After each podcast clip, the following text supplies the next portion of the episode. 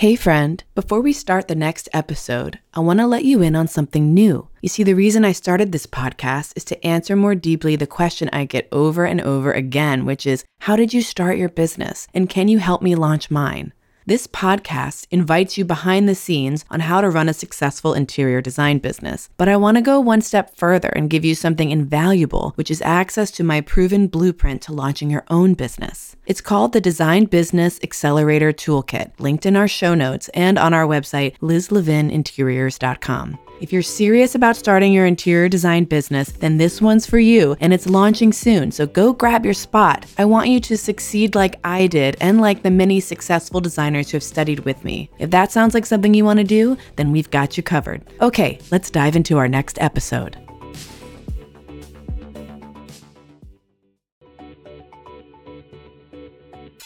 Ever thought about starting your own business as an interior designer? Join Liz Levin, nationally published design entrepreneur of 20 years, as she interviews experts, colleagues, and creatives to pull back the curtain on the design industry. Whether you're passionate about design, eager to start your design business, or simply curious about what happens behind the scenes, we're here to open the doors for you. Welcome to Behind the Drapery Podcast.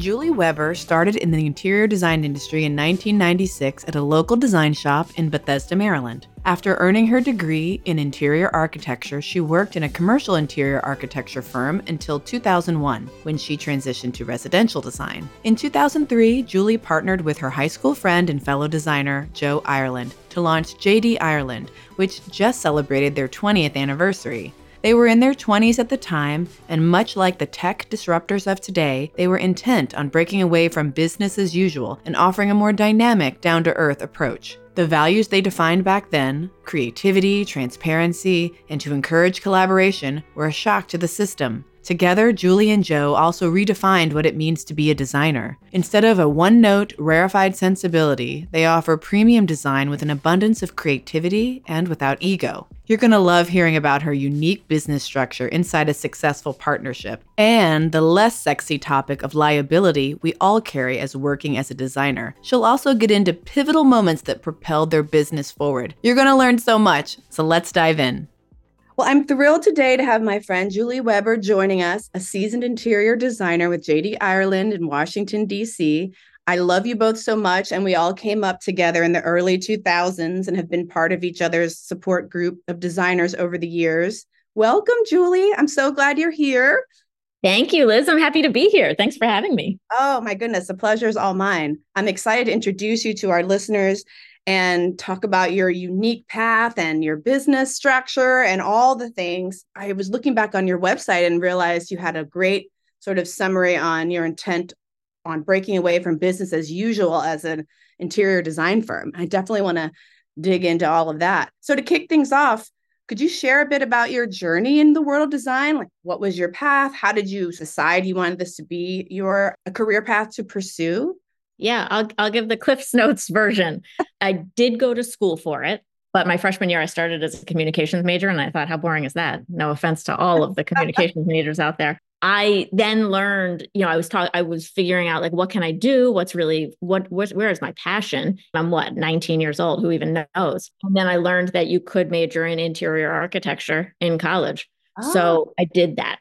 Oh, that's so smart. I think I had the dream and then didn't have that option where I went to school. I'm jealous. Yeah. Well, I transferred to do it. I oh, trans- okay. I did that. And coming out, it was the, the mid to late 90s and it was sort of the tech boom. And I started my career in commercial architecture okay. in a big firm that was doing the AOL headquarters and wow. MicroStrategy. And so I did big interior architecture projects. I mean, I was low man on the totem pole, um, the CAD jockey, I believe I really was. And I did that for three or four years. And then I, I made the switch to residential design. How did Most you make that switch? How did you think about making that change? It's a big change, right? Doing huge commercials. It's a big change. Honestly, I was I was pigeonholed I got really tired of just drafting all day long. And while I was told you're really good at it, that also meant you're going to do it all the time. Oh and God. I was just really just sort of burnt out. And yeah. after I feel like three or four years, that's sort of too fast to be burnt out. I don't know. Kind of a grind, right? I mean, it's so detailed and it's so detailed. And, and the reality is I love it. I love it, love it, love it. It's a part that I can still love because I'm not doing it all day, every day now. I still love reading plans. They're not actually blueprints anymore. They were blueprints when we started in this industry. so much has changed with technology. So much has changed. Yeah, I mean, I didn't learn AutoCAD in school. I learned hand drafting. Mm-hmm. We were still hand drafting. I learned AutoCAD on the job. Anyway, so I did that for a bunch of years. And then I don't remember exactly what motivated me to start looking around for jobs. But at the time, there was a website, interiordesignjobs.com. No um, kidding. Um, I don't even know if they still exist. Darryl Carter, who mm-hmm. is a, another Washington designer that is yeah. national, international, had a job posting. And so I was like, eh, I'll see. I reached out, I went for an interview, I got the job. That's how I made the switch. You rolled in with your AutoCAD skills and rolled in with my AutoCAD skills it's just a few years ahead of us, right? Age and stage wise, he probably really needed that inside. Yeah, right? I think that's you know that's what happened. I mean, his his background was he was a he was an attorney and was just incredibly naturally talented at interiors. And his house was published in Metropolitan Home Magazine, which is unfortunately now defunct. But I think he got noticed and his business started snowballing. And I think at the time he needed to build a design team. And so the timing just worked out really nicely. Through working with him and at that firm, you know, I went to the design center and used it for the first time professionally, where I feel like previously I'd never used it professionally. I had wandered through, you know, not really knowing who Manuel Canovas is and, you know, Elitis and all of these things that meant nothing to me for a long time. It was like so, a candy store the first time we went in oh there. God, it was so huge space too. The panels and panels of fabrics and trims. I mean, I've never seen who who knew there were so many trims. That's I remember that too. I had that same reaction with trim, and I had a colleague that really was all into trim, and I thought, oh my gosh, a box of trims in her office at all times. It's like you were living in black and white doing AutoCAD all day, and then with Darryl got to be in living color, so to speak, down at the design yeah. center and actually touching and feeling the materials he was working with. Did you feel like you came alive at that point? I mean, did you really change how you feel felt about working in design or a little yes and a little no. I I think what was so wonderful for me about working with someone like Darryl is that because he was not a designer by training, Mm-hmm. He and was an attorney. He was very specific about making sure that our T's were crossed and our I's were dotted and everything was in writing and everything was done by the book. And that's how my brain actually works. And that'll sort of segue into the partnership that JD Ireland is and, and why it's thankfully been so successful. I think that the combination of seeing how to run a business safely with managed liabilities because something that I feel like a lot of people might not know about interior design is there's a tremendous amount of liability, which is sort of the not glossy fun mm-hmm. part. The glossy fun part. And I think we've talked about that offline as a group.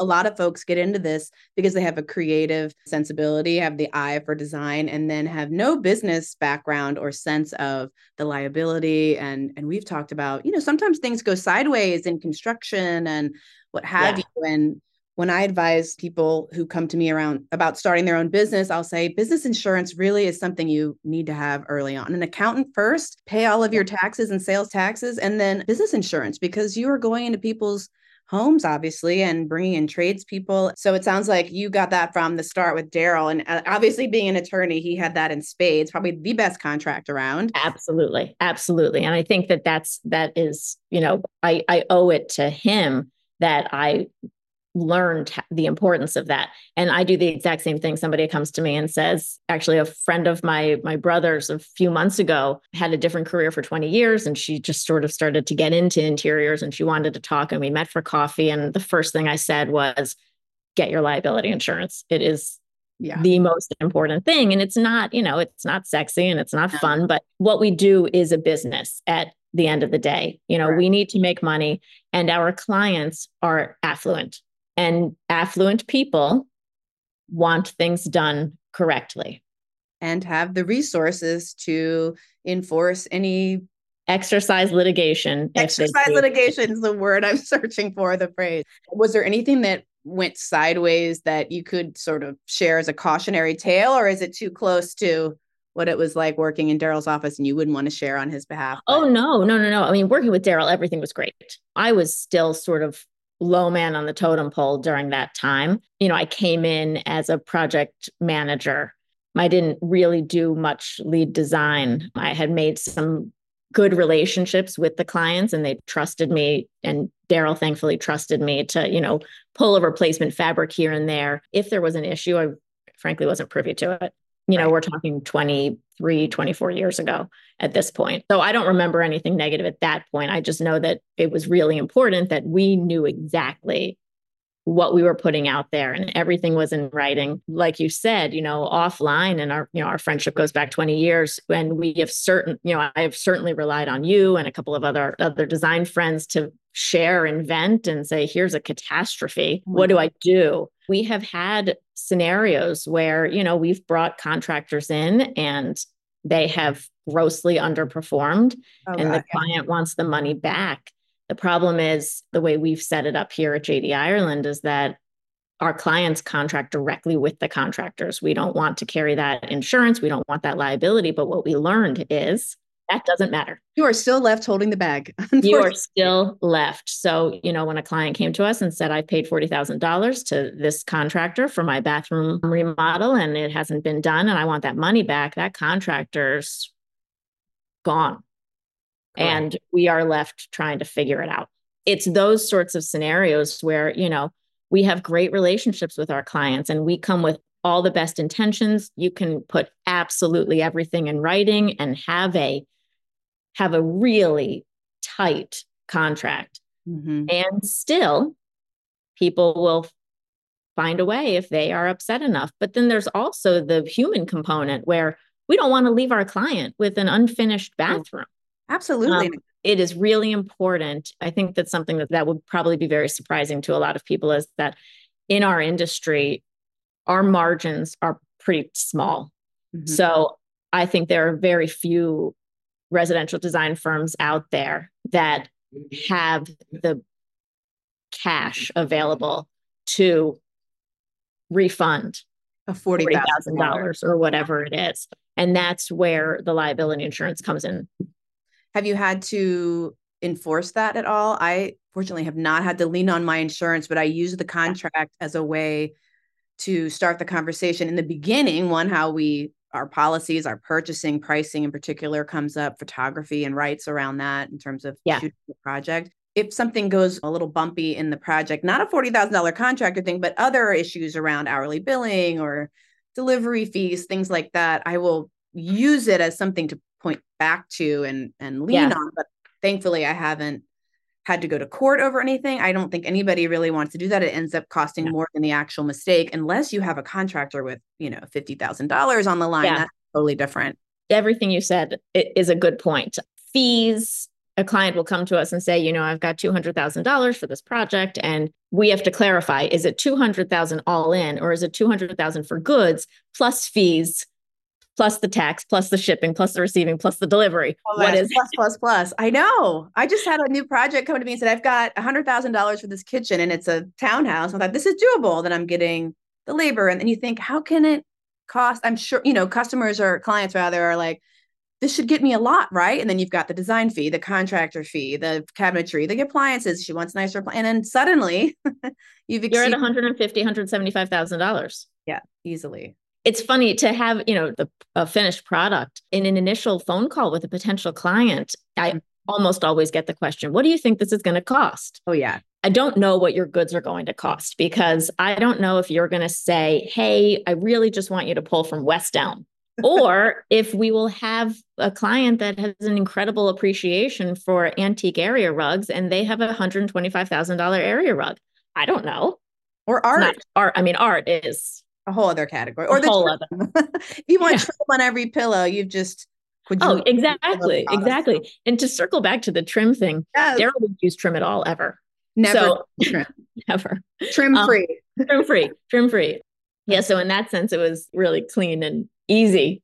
And he has a people need to look him up if they don't know Darryl Carter already with his books, his aesthetic. I mean, it, he's incredible. He came on the scene, yes, it was such. It still is. I mean, it, it's timeless, but such a unique perspective. I thought, and with yeah. his neutral color palette and the antiques, and yeah, I don't. I still don't think that there is a designer that can combine such a clean, modern interior that is so layered and so textured mm-hmm. with a neutral palette. It's it's spectacular. Every space that he does mm-hmm. is art. It's beautiful. That's a great way to put it. It does feel like art because he puts so much care into finding those unique one of a kind antiques and yeah. marries it perfectly with a more contemporary new piece of furniture or yeah sofa yeah artwork whatever it is uh, yeah. I have several of his books and and friends who have used him as a designer as well and their pla- their homes are spectacular. Oh yeah. Yeah, no, he's he's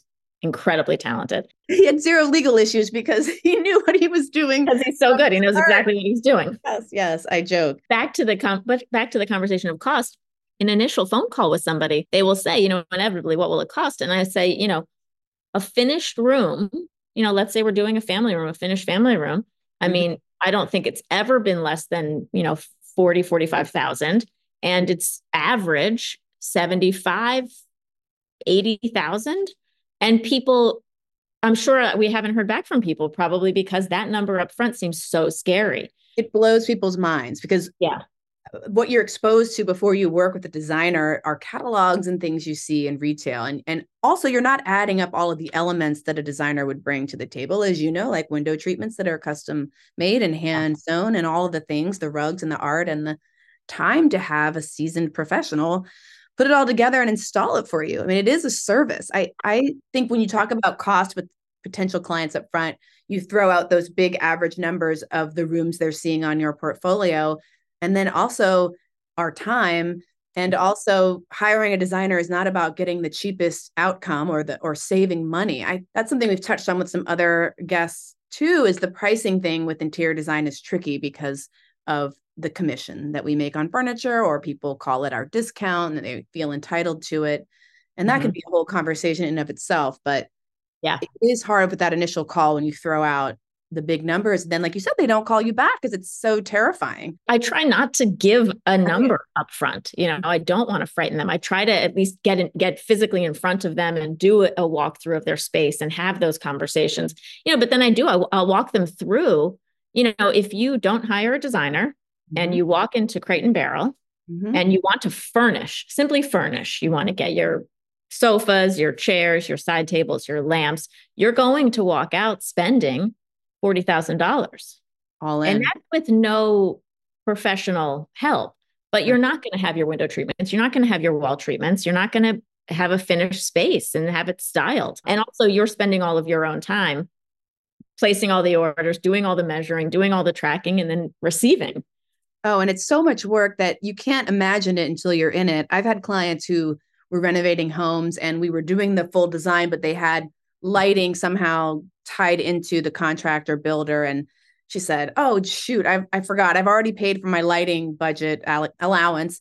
Let me take your mood boards. And basically we picked out lighting from visual comfort and and things yeah. that she get through her builder part of our design plan. But long story short even just taking our ideas and specs she said oh my gosh it took me so much time to figure it out and make sure i had it and order it. And, and that was with some help. So it is very time consuming and, it, and it's it is incredibly time consuming yeah. press that upon people because you're they haven't done it and you wouldn't know until you see the stacks of paper per order or now the many emails per order you know? exactly exactly. You know but what i often will say to people is think about what happens when you place an order for something yourself you're buying a sweater online.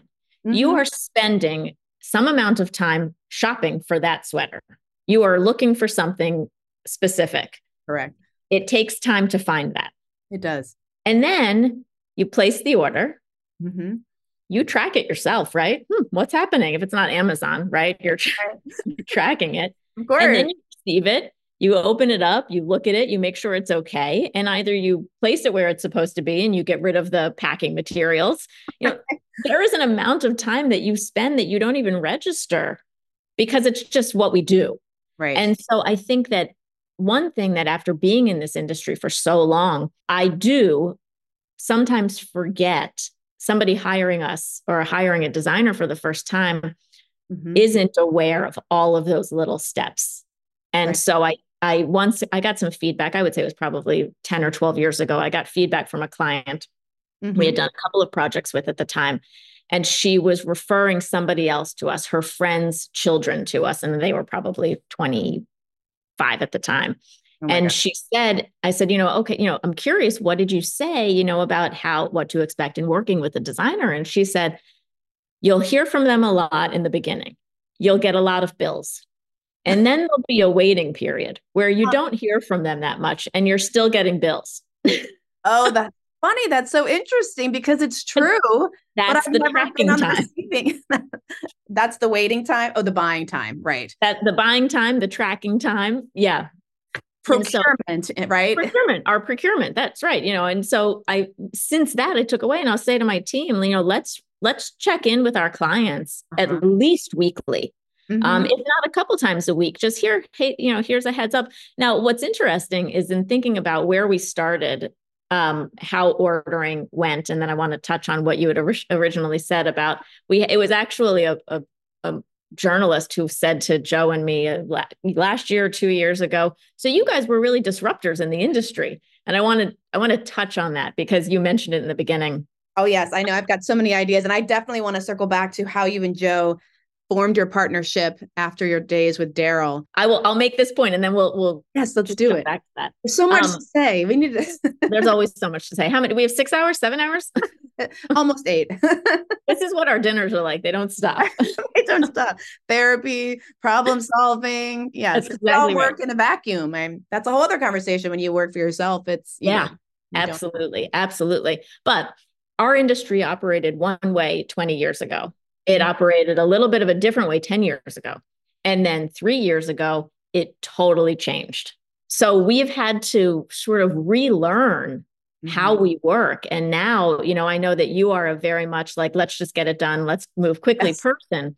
Yes. I have never been that person. I am one step at a time. Let's not right. rush. Let's let's make sure we're doing it Process. correctly the first time.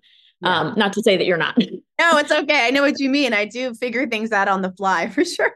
yeah, but also, you know, you have the luxury of you being the the driver of your ship. Right. And you're you're responsible for that. Whereas we have a few other people working here and a few other lead designers themselves. So mm-hmm. I think it's my, you know, it's important to me that we're all operating the same way.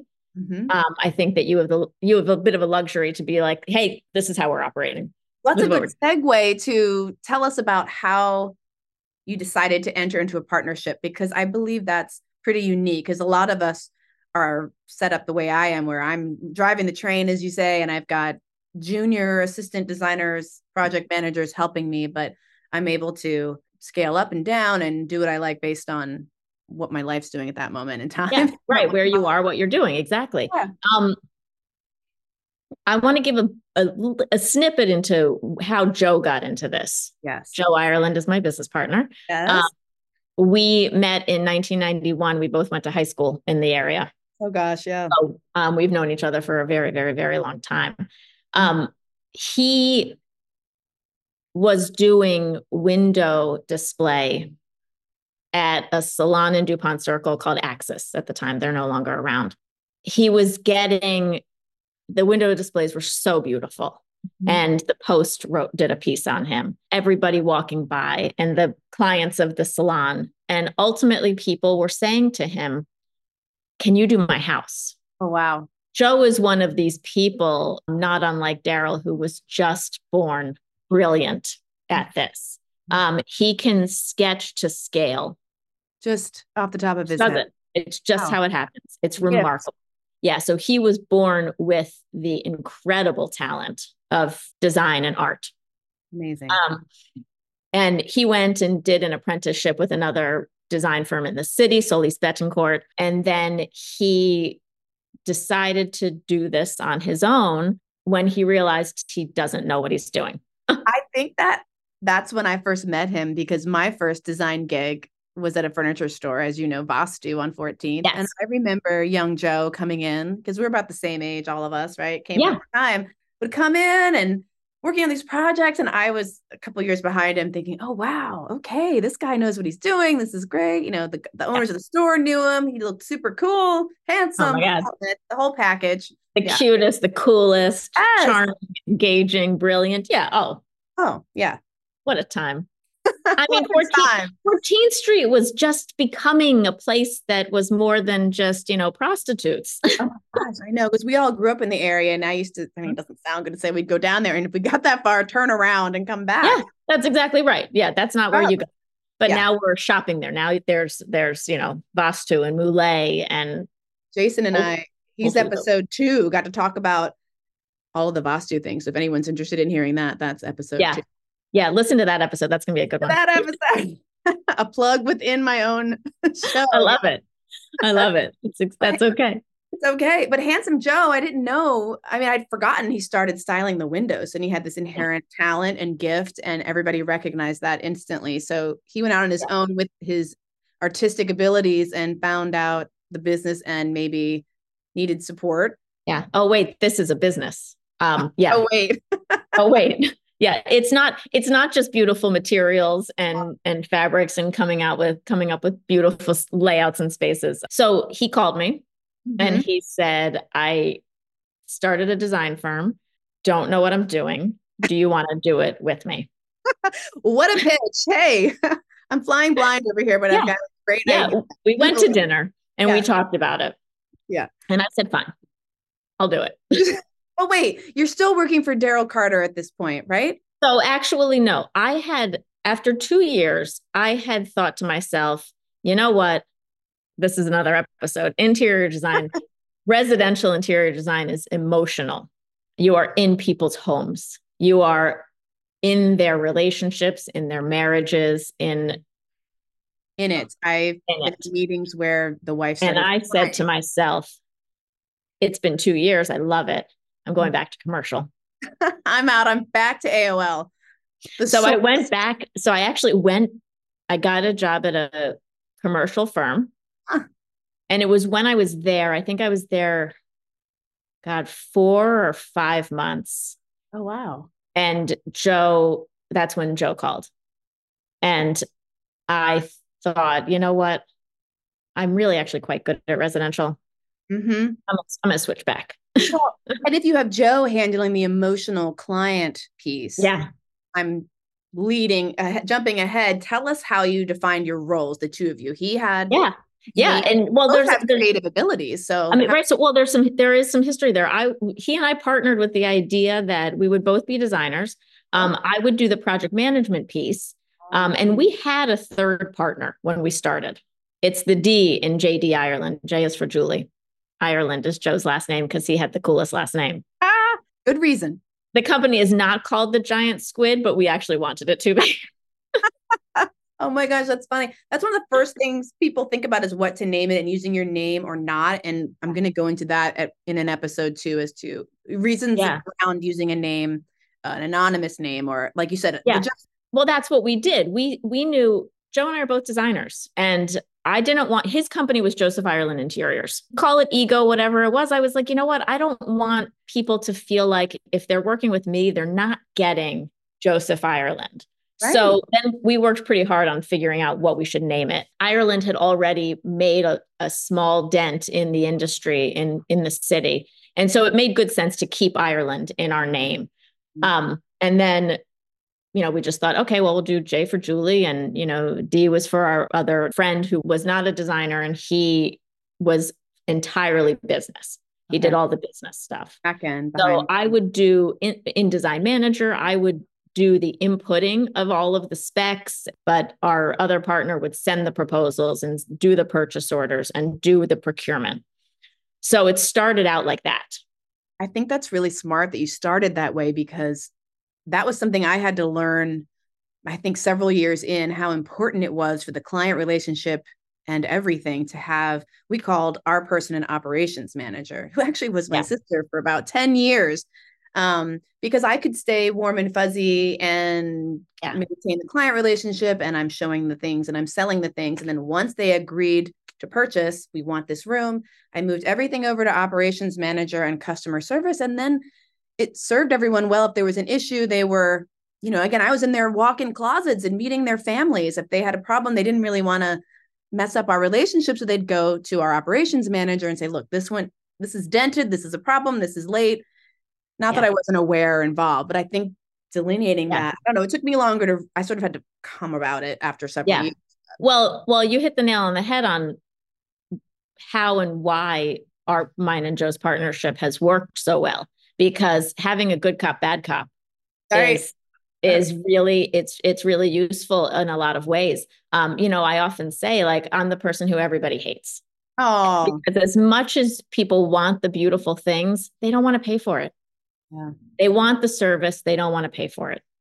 And I am in, enormously grateful to the incredible clients and there are many of them who have been wonderful and have made the firm what we are i'm not just i'm not trying to say that anybody is not great we have ex- exceptional clients who have been with us for many many years but it really is a thing and it does take an emotional drain on mm-hmm. the designer mm-hmm. to also have to deal with that sort of nitty gritty yucky stuff yeah. we're working with products and vendors that we can't control every motion end to end. And so if it doesn't get on a truck or the upholsterer doesn't, you know, he's not talking to the client. I mean, they're talking to us. We're literally the middleman, um, but we're the yeah. face of the client. And so yeah, we're the ones yeah, I mean, and that that's exactly right. You know, I will often, you know, if if things get dicey, I will sometimes call a client and say, I understand you're angry with us we i need you to know we are your gladiators. We are on your side. We want this project done. Mm-hmm. trust mm-hmm. me. We want you so happy so super duper happy. I'm we want you so happy. Why would we not? You know we we designed this beautiful thing with you. We we've learned how you live. We've learned what you want to you know what kind of space you want to exist in. We want to deliver that for you. We are fighting every day with you know the tile manufacturer in California right now who sent an entire set of tile that was the wrong color oh, and it's handmade. and so now we're having it remade. And that takes months sometimes. So yeah. but having those really conversations tricky. is key. I mean i think sometimes people just want to feel heard like this is really aggravating. I paid 100 million dollars for this space. Yeah and because we have that quiet period to the client yeah. way of procurement, I will pop in and say, Hey, we are checking in all the time and doing this and doing this. I want you to know, which goes yeah. back to something you mentioned earlier, which we also do our Friday email updates for the clients. Um, we sort of yeah. our energy around that because I want to get in front of folks in our quiet period and let them know what my project managers have been doing on their behalf if they are if their retainers are dwindling and they're getting hourly bills this is what's happening. We're tracking we're problem solving we're finding something out before it's a bigger problem you know? Oh, yeah. oh they didn't get the knit back? Oh shoot let's go scramble and send that out. It's a lot of yeah. busy work that you do not want to do yourself. Yeah i mean it's it's remarkable. It's an unbelievable amount. We just spent we had pulled three trims for a, a reupholstering a, a bench for a primary bedroom for a client of ours out on the eastern shore. Hmm the client had her favorite we had our favorite and then we decided to throw away the third one. Sent contacted the vendor you know pricing availability. Turns out both are discontinued but oh. they're going to see if they have stock. Liz the conversation back and forth has been going on for three weeks now. I don't doubt it. It's crazy sometimes they've got to reach out to france and i don't know what hours france works I mean, the oh amount of time to figure out the availability of any stock of this trim, it's so silly. It's silly. And, and we end up waiting a lot of that time because it's just too much time. I do that too. I look over the time sheets and I say, oh gosh, this is just write this off as admin cost of doing business because yeah, right. it's egregious. Sometimes it's just crazy. Right. And nobody signed up for that. Nobody said, yes, please spend 12 yeah. hours on the phone with France.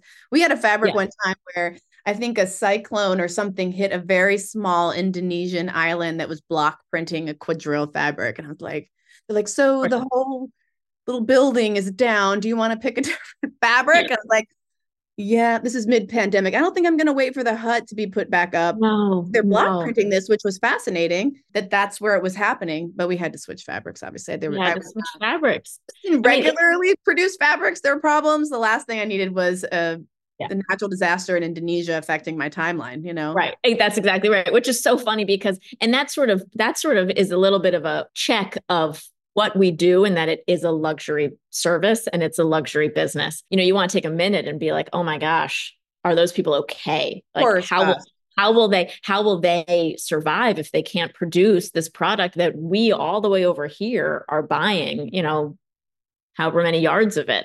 It's that's a that's a whole other thing. And sometimes these stories just sound so crazy and made up, but they happen.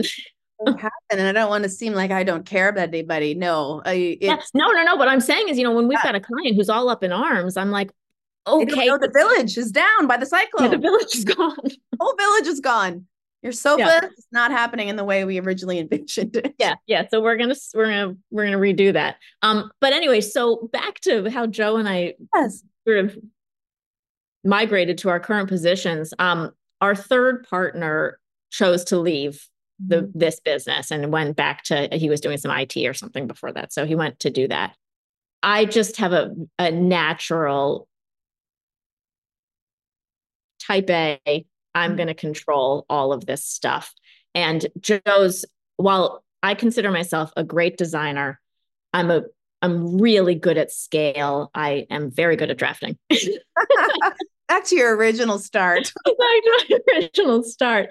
Um, no, I mean when sofas come in the wrong size, and they don't usually, but it, because it, you're measured and done a plan, if you can't do that, yeah, yeah, no, and and you know, and I care very much about what and our human existence is in a space. I care about how we sit in a chair. I care about where that where your toilet paper roll is. You know, I real I care very much about that stuff.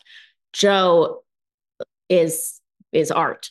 And so the the natural combination of you know having a team of people who have a lot of my skills and a lot of his skills and it allowed us Joe and I to each do what we were both the, the best at complement um, each other really well. Yeah. So both. he he is a hundred percent creative in the firm, mm-hmm. and I am about seventy five percent business management mm-hmm. of the company, and I do a handful of projects a year, and I have some very long term clients that our aesthetic really matches and I know them very well and I work with them on their myriad projects as they come along.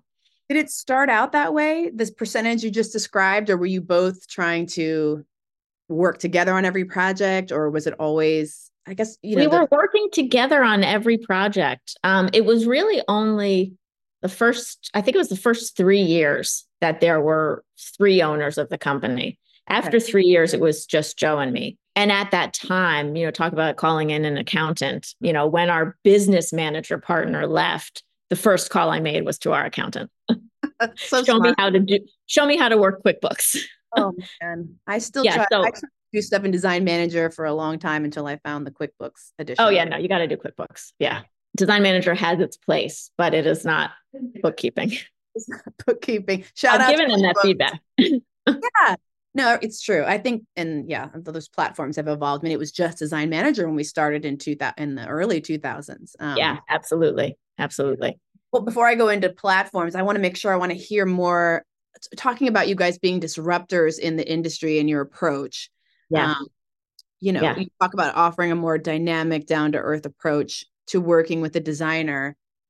That sort of dovetails into your different roles and how you were building your business back then. What was the thinking there? What made you well, put that out we, there? We both came we both came to the table with this desire to um, have the clients be more part of the process of the design so that they could see the evolution and and really the organic process of how these these projects come together. It was also a time when the internet was starting to really take off. Mm-hmm. we're talking 2003 you could start to ask jeeves where you can buy a sofa. You know so it started to be over the course of the next you know five or so years accessibility for product to the end user was opening up mm-hmm. and we could no longer private label things really um, early? schumacher I'm, I'm not sure if exactly but i felt it i mm-hmm. felt it you open a, a house beautiful magazine and schumacher was advertising Gotcha. Um, and it started to be our clients would start to ask, well, is this a Kravet fabric? Huh. Um, and so we were like, we don't want to lie. Right. We want our clients to know what they're getting. So we decided we are not going to hide anything. We are going to expose our margin. Really? So, not just sources, but. And hope that our clients understood that we are a business and we need to make money. Um, mm-hmm. Because while it's only been probably what the last maybe seven to 10 years that you could actually Google a product and find it. Um, I remember our first our first thing was the the modern fan company hmm. used to be, or my memory is that they were trade only. Mm-hmm. And we had proposed it to a client at our cost plus whatever amount we put on it. I think at the time we probably did net plus 30%. percent mm hmm And our client, because we do share specs, our client had Googled and found it for less online. Oh, geez. And we thought that makes us look yucky. I don't like that. True. We yeah. needed to evolve how we work. And so it started initially where we wanted, you know, we knew that, you know, clients were, were savvy. And with the access to these products, they're, you know, people are going to try to get the best price, like you've touched on earlier. And that's not really why you hire a designer. No, it's um, so tricky. It's really a sticky wicket to navigate. I'm I'm kind of surprised you guys went transparent so early on. I was because that's when I was starting and was very much um, you know, just showing to the trade goods for the most part. Um don't let anybody see anything. Yeah. yeah. I, you know, and I think it was, first of all, it's time consuming to work that way. Yeah. It's yeah. time consuming to keep it all behind the curtain. In the curtain. I will say we are transitioning a little bit more to working that way again. Why? Why the change now? What do you think? There are a lot of copies out there. There's a lot of duplicates, you know. The dupes. Yeah. yeah. Yeah. There's a lot of a lot of dupes, you know, the look for less, right? right. That's a thing. It is. Um, and, and people like it. And so we have we have chosen, you know, sort of again organically to make sure that we know what we're selling someone. We know what the materials are. We know where it's coming from. We don't want it to off gas formaldehyde in their homes. You know, so we so we have we do a lot of research of where things are coming from, making sure that we're saying to our client, this sofa that looks like, you know, this Wayfair sofa is built by a couple of people that we know down in Southern Virginia. We know where the wood came from. We know how it was put together and we know what the fill is. And you're getting this product and you're paying this price because you're getting a piece that is not full of carcinogens. Awareness among clients has changed too. It used to be just sort of this evolution that you described that maybe the pendulum is swinging back. It's people wanted things for less and things were cheaply made fast furniture fast fashion all of that. And then the tide turned and people were thinking more about sustainability and where things are coming from and the off gassing that you mentioned and the products that are used and who's making it and is there child labor and is it made in the US or is it you know wh- what am I supporting here in my furniture purpose? And all of that has really changed since the early 2000s for Absolutely. sure but I, I want to touch back on the pricing. I this is such a hot button, and and people starting their business. That's one of the main questions they ask is how do you price to clients and what's successful. And there are so many different ways, which makes it confusing to customers, clients, because we're all set up a little bit differently. I think there's some common approaches, but yeah. I, you know, in the early days, I will tell people starting their business, I was sort of sheepish about talking about price because and it seems silly to say it is a business. I didn't want to highlight how I made an income, which sounds nuts because you're charging for your time, but also you're earning commission on trade goods. And then people ask about getting your discount. And I then learned to reframe it as a commission because I do believe it's that, that we're the outside sales force for these different vendors that don't have, you know, the furniture makers in North Carolina that I buy sofas from, they don't have a retail outlet, they don't have a store. They're selling through the trade in terms of decorators and designers. So it's not something that my client could go find anyway. Tricky because I don't like to, of course, I'm an honest person. We all want to be straightforward in our business. And when people ask me that question, I'll say my relationships with my trade vendors vary. So there's different percentages based on, I actually don't have a flat percentage. I have a different, it depends on my, like I said, relationship with the vendor. Some of them are better than others. But I always tell clients that we don't mark up above retail. We we only collect the difference between net and trade, and that's a whole conversation. But you know, back to your Darryl days, he was such a famous designer that people worked with him. They didn't want to question it. I'm sure I've heard that where people would say, "Oh, can I even ask him where the fabric's from?" Because he's a famous designer. People always question, but to your point, absolutely, it's it's an uncomfortable conversation because for some reason we feel like is it bad that we're also you know getting a commission for the goods? You know you like the word commission. The word commission i feel like makes me a little bit nervous because then i've had i've had a i don't actually know if this person ended up hiring us or not. It was a number of years ago. But he said to me on a phone call well then your own your motivation is to purchase from these particular vendors where you're going to make a lot of money. Mm-hmm. i've heard that and i think that's where the word commission makes me nervous. So I say, the Gap is not paying $60 for that sweater. Right. The Gap is paying 27 cents. Right. Are you asking the Gap to sell it to you at the cost that they get it? No. no. You accept that the cost of the sweater is the cost of the sweater. Yes.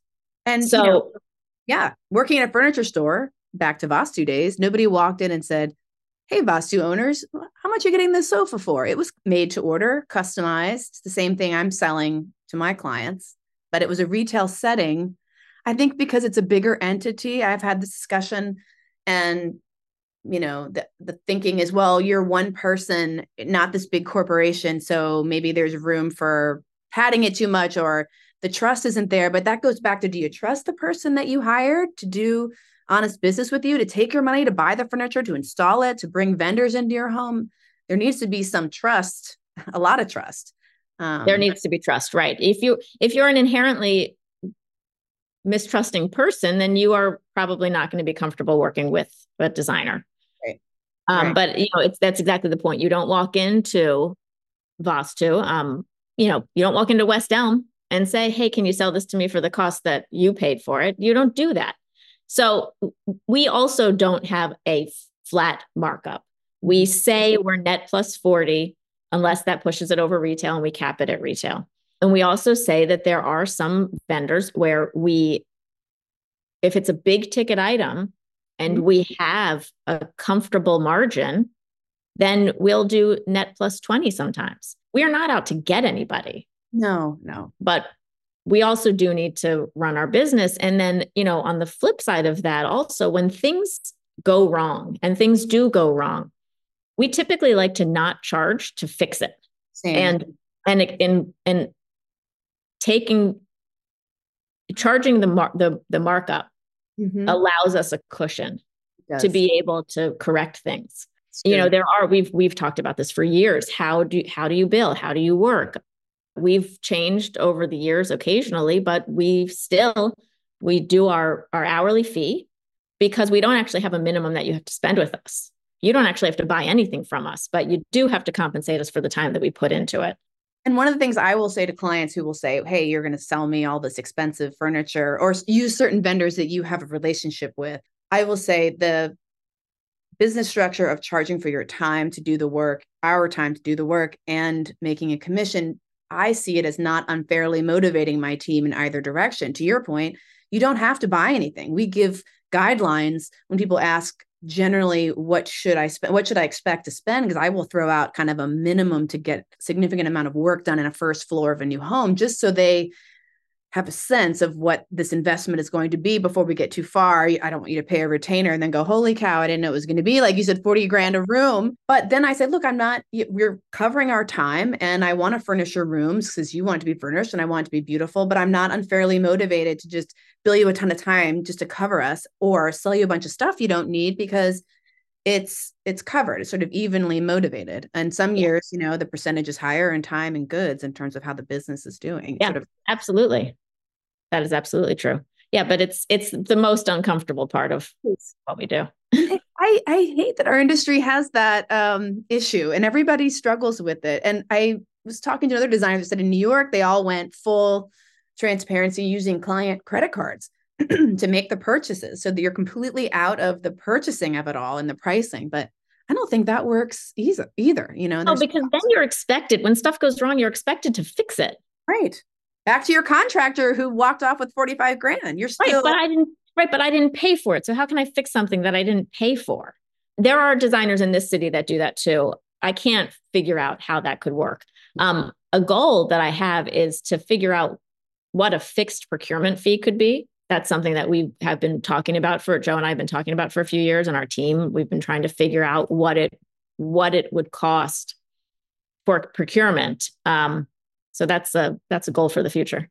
We talked about that too. Is it a think of it as a small monthly retainer? Maybe I've thought about yeah. with my team, kind of averaging the project management stage. You know, when we all go quiet, as you said, which is a good analogy. How many hours are we spending roughly? You know, again, but if the client has a fabric that had a natural disaster, that's going to take more hours than the average. But I know it's supposed to be an average. But if right, you, right, you figure it out. You yeah. you set it at a place where you're covered you know and it's trial and error i feel like all of you know figuring out how to bill in in this industry is it's always a question and you got to try it and you got to see what works and we've yeah. tried for you know we've done some like condo buildings and some common spaces and we try to do a fixed fee for that and we always end up spending much more time um it's so we have experimented with that with e-design so we will do you know, I hate turning away people that have been following us and like our work, but aren't in a position to do a full retainer, full project. Yeah. And I have junior designers and it's, and they like to cut their teeth on working for different, you know, projects independently under my supervision. But so yeah. e-design's been a way to sort of flirt with what's a fixed fee because it's by room. You're not going to their homes. You're not processing a ton of custom goods. So it's, you know, controlled. But it's yeah. still how does that work for you? How do you make recommendations if you can't measure the space? Well, so we put that on the client to measure. So that is on them. So there is, you know, you have to have sort of a back to your covering your Yeah, what's what's the liability? Well, it's it, you know, you have a blurb in there that says, you know, you it's on you for the measurements. Some clients will have um, you know, if it's a condo or apartment building, they'll have sort of a floor plan they can work with. We'll send a measuring guide, which is sort of overly detailed, but I, I actually we're talking about simplifying it a bit, but it's how to measure everything, how to photograph everything how we actually do it. That's a site how we actually do it. Yeah. So that's you know one client bought several rooms. We had an e-design special, and they had architectural drawings from their renovations. So they sent that over, which was great. Not everybody has that, so, but so yeah. we say the measurements on you in a nice legal way when you purchase. And then, um, but even the first few will end up spending more time. Pull, it's hard not to do everything you do for a full service in person client, and you have to be okay with giving them the, the design and walking away not knowing if they implemented or if they were totally psyched yeah. with it. Yeah. so it's, a totally different animal. What makes it hard i in, in part is also because we really do care. Yeah. Um, we yeah. know that to do it right you cannot cut corners. No i mean even down to the small ones i, I have this wallpaper whisper you know grab and go sort of an experiment to see do people like pattern and color from me? If so, do they want to try us out? And so this is for powder rooms, and they would ultimately yeah. get an installer on their own to put it up and buy the paper. But I sent one of them out over the holidays, and I was just dying to know, like, what did she do? Did she like it? I was so psyched about the papers. This is a tiny little foyer that she sent us. Not tiny, but you know, small yeah. space, not a whole house. And I don't have the. I need to follow up with feedback. We're still kind of getting our processes down. Yeah. When I kind of throw things out there and figure it out. So the follow up steps are still under you know development yeah. It's it's fun though, and it, and it's it's why we do what we do because we do care and we do love it, and it you know it's not just a moneymaker, right? Oh. It's not just to make you know we're fortunate that we get to do something that we love for a living. Yes, definitely. So the fact that we you know we get sort of buried in the how do we bill and how do we make money doing this thing that we love? The payout is really that you know what happens at the end and you hopefully get some beautiful photos or you've got a great relationship with people. And that's what that's the exciting part of the industry.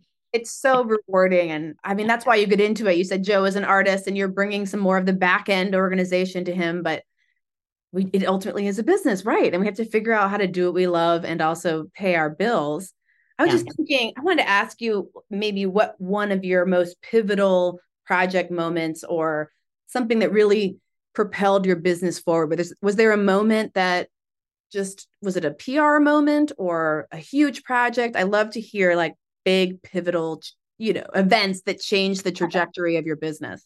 That's a tough question. I don't, if there was one, I'm not sure I really remember it. You know, in the early days mm-hmm. when mm-hmm. we were forming the District Design Society, you know, we did, there was a lot of room for press coverage. Mm-hmm. And so in the beginning, you know, I think it's, it, it is natural for the local publications and even nat- national publications to want to feature new talent. Mm-hmm. And I think that coming out on the scene and you know putting the quality of product that you know both of our firms put out there received recognition. Mm-hmm. and that's awesome. And i think that that's really what gave us first of all exposure. Mm-hmm. and second the confidence to be like oh okay like yes. you know like i'm sitting i'm sitting here and i'm looking you've got this beautiful library behind you. And you know i think like oh right that's what design is. It is a really beautiful finished space. And you can sit in it and be like, oh my God, I love this. This is so pretty. But then when somebody says, oh my God, this is really beautiful, you think, oh, oh, good, I was right. you validated that I know what I'm doing. I, I, I can do this. I can yeah, do so this. I think that getting that conf, you know, getting that confidence, getting that boost, and I feel like I want, want to throw a a thank you to the design center and the people who work at the design center because they learn who you are and mm-hmm. they make you feel really important. And when we were young, I mean, Joe and I were what, 25 and 26 when we started this company? We were babies. And to walk in and say, you know, we are the owners of this company, you know, even though we look like kids, and to be received by people that, you know, some of them had been working in showrooms for decades and some of them were sort of new, but everybody w- was working to, to the same end goal and you, you know, it sort of felt like a family, right? You, yeah. so I think in those early years, and to anybody coming new to the scene, mm-hmm. know the people in the industry, go to the design center, you know, make friends, Build and the, the relationships. We we've all got each other's back, and so I think that's the most important thing. You know, when things go south, when your quadrille fabric cannot be produced because of the obliterated village. Oh. You want the person at the design center to say, I get that you waited for this. I get that we've got an issue. Here's a backup. We're going to overnight it for you. You make those relationships, and we all want to see these projects be successful. And so I think that learning that, coming new on, on the scene, getting out there, learning that, getting some magazine recognition. And now I suspect it's online. I don't really know what happens anymore. I have aged out of understanding how to market. no, but I agree with you. Those early PR moments really validated us and made me feel like, okay, I can go out there and and meet clients and someone else has agreed that I know what I'm doing, that I can put a room together because you're so young and you're really figuring it out and learning on the job, or I was really learning on the job. Yeah, um, yeah. And I want to I want to throw us a bone too because we did something talk about disrupting the industry. We did something that designers in a generation before us didn't do. We were friends with each other. Yes. Oh my and gosh. we and we didn't feel like competition. We felt like, oh my God, you know, you've got your great projects. I've got my great project. I'm sure we've interviewed for some of the same projects. Oh, I know we have. I think I walked out of one when you guys were rolling in. I kind of remember that.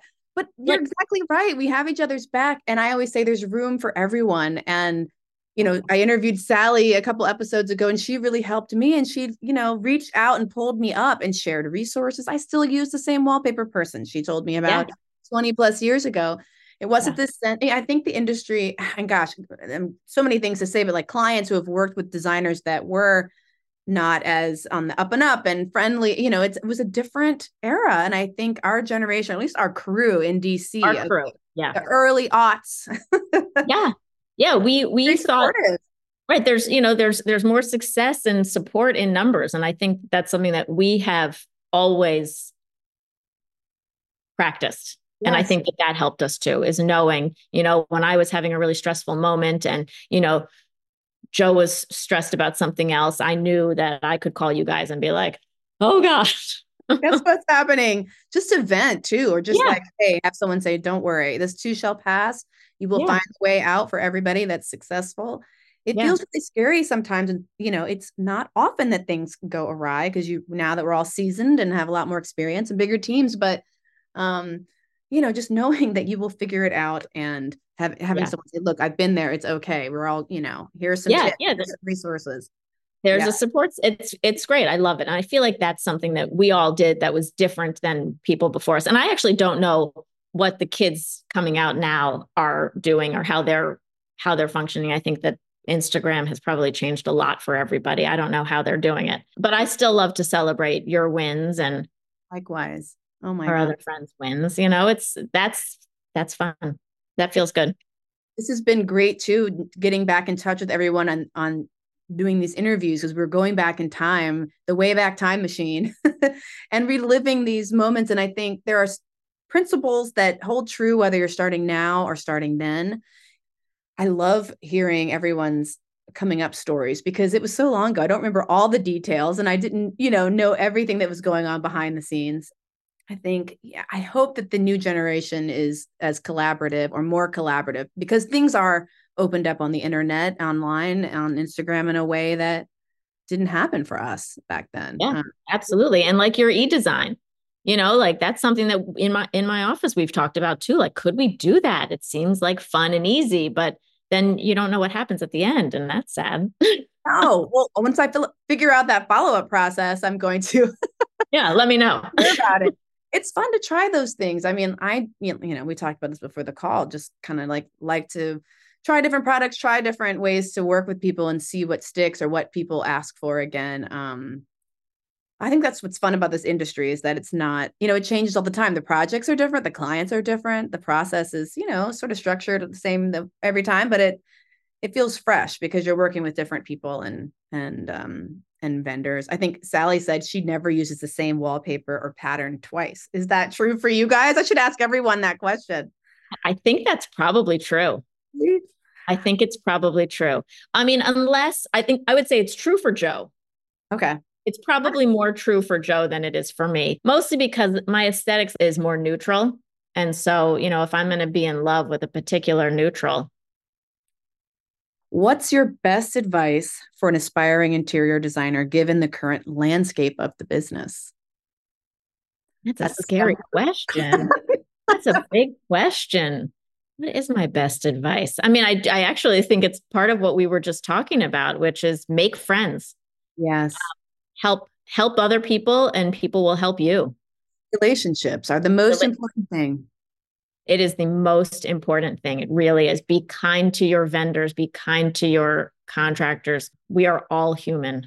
Stuff comes up in everybody's lives and communicate clearly with your clients. You know i still feel like don't keep anything behind the curtain you know? I mm-hmm. share you oh, know? yes I love to be upfront in the beginning of the process, as we touched on a bunch. I think that's critical for folks getting into the industry to be comfortable with. Get an agreement together that you feel is fair and discuss it up front and let people ask questions in the beginning. It's so much better than midway through the project when people want to comb your timesheets or have, don't have a sense of budget or yeah. And yeah.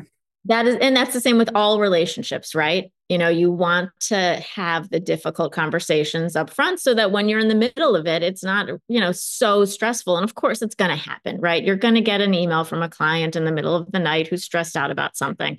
But being able to talk about stuff and communicate super super important. Yeah i don't know. It's a it's a funny industry but it's a great industry. Be confident about your product you know, I think that we have a tendency because for a lot of us, you know, the talent is innate. And for lack of a better phrase, it's so easy for us. I think that you can probably sometimes have a hard time wanting to charge somebody for something that you love doing and that you're good at. More. I felt very insecure. I think something that you are naturally gifted at or have an eye for, you sort of discount in your own mind because it's not something I didn't study design in school. I don't have a degree in that. So I really felt like, who am I to say I can put your room together if it's just something I can kind of do? I think you need to practice it and strengthen that muscle. But yeah, I agree. Yeah. yeah the confidence. Yeah, I mean, is school key. teaches you school teaches you how to draft it teaches you about lighting and you know the kelvin scale um you know but it can't teach you taste yes That is something I touched on early too. When I was sitting in that classroom, I looked around. It's like we are learning the basics. I took a couple classes, but there were some presentations in there where you could tell. Unfortunately, if you don't have the eye, yeah, that's where you stay in commercial. you stay. You get pigeonholed in your AutoCAD corner, I guess. that's exactly right. Well, Julie, it has been such a pleasure to have you with me. I think you've shared some wonderful insights, and in particular, what it's like to work in a successful partnership which, as I said, is unique. And you both are so super talented and just crushing it. I love following your successes always. Thank you. Thank you. It's been so fun talking with you. I want to say one more thing about about yes. a partnership. Please. Joe and I are very fortunate because we don't both panic at the same time. It's funny. There's something that I'll be so stressed out about, and I'll call him, and he's like, "Oh my god, it's going to be fine," and vice versa. That's amazing. That's nice. One of the best advice for hiring people someone gave me was and you're a partnership so it's different but look for someone that doesn't have the same skills or the same reactions in your point that you do you don't need a bunch of yous you need a well-rounded you know group of individuals running it you guys got really lucky recognizing that in each other early on from the first yeah. day yeah well we also got really lucky that you know we have attracted and kept a team of people who are phenomenal mm-hmm. um, you know the people that are with us have been with us 10, 12, going on, you know, four years. We're incredibly fortunate that we are a family and uh, we're all partners in this. You know, we don't, we all rely on each other. And that's the most important is to know that, you know, when things go crazy, you've got each other. got each other. they will go crazy. We're all human, right? And it's all about doing the best we can. As you said, telling your clients, we're going to do everything within our power. And at least you have someone on your side to go to bat for you. The gladiator, as you said, we're all gladiators out there. Yeah, yeah. We want to see a successful project. We're yeah. not just like pocketing money and sitting on your sofa over here. Oh no! If anyone's doing that, please stop. You're making us all look bad before we even get through the interview. Seriously, or if you're doing it, let us know how you're pulling it off. oh my goodness. Well, on that note, we'll say talk to you soon. We could continue on so many topics. I hope we can have you back. Yeah. Have me back another time. Thank you, Liz. It's so fun to see you. Oh, so fun to see you too. Thanks for listening to this episode of Behind the Drapery, where we pull back the curtain on the interior design industry through stories, insights, and creative processes that shape the spaces we create. Make sure you subscribe to get the latest episodes from your favorite podcast platform and visit our website at lizlevininteriors.com for more information.